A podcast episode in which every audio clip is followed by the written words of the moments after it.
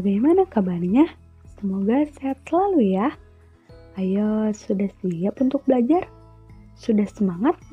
Harus semangat ya.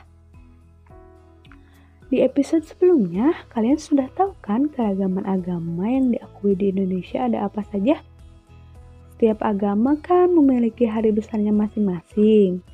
Nah, perayaan hari-hari besar keagamaan yang ada di Indonesia ada apa aja sih? Yuk dengerin penjelasannya. Yang pertama ada Idul Fitri. Idul Fitri merupakan hari besar keagamaan yang dirayakan umat Islam. Idul Fitri dirayakan setiap tanggal 1 Syawal pada penanggalan Hijriah. Sebelum merayakan Idul Fitri, umat Islam harus melakukan ibadah puasa terlebih dahulu selama satu bulan. Pada saat perayaan Hari Raya Idul Fitri, umat Islam mengunjungi sanak saudaranya untuk berkumpul. Lalu ada Hari Raya Natal.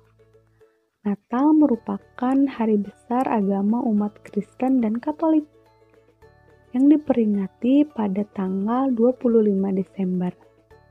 Natal merupakan peringatan kelahiran Yesus Kristus sehingga Natal dimaknai sebagai perayaan yang yang penuh sukacita. Yang ketiga ada Hari Raya Nyepi. Nyepi merupakan hari raya besar umat Hindu yang dirayakan setiap tahun baru Saka. Perayaan Nyepi didasarkan pada penanggalan Saka.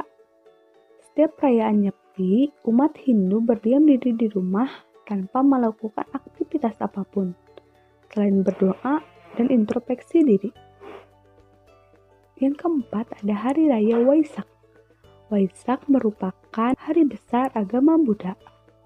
Perayaan Waisak di Indonesia biasanya dipusatkan di kompleks Candi Borobudur. Dan yang terakhir ada Tahun Baru Imlek. Tahun Baru Imlek merupakan hari besar bagi umat Konghucu.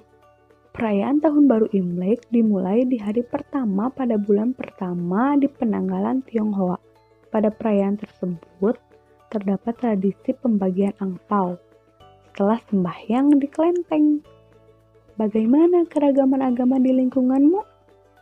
Boleh sharing ya di DM Instagram kakak. Baik adik-adik, cukup sekian podcast di episode kali ini.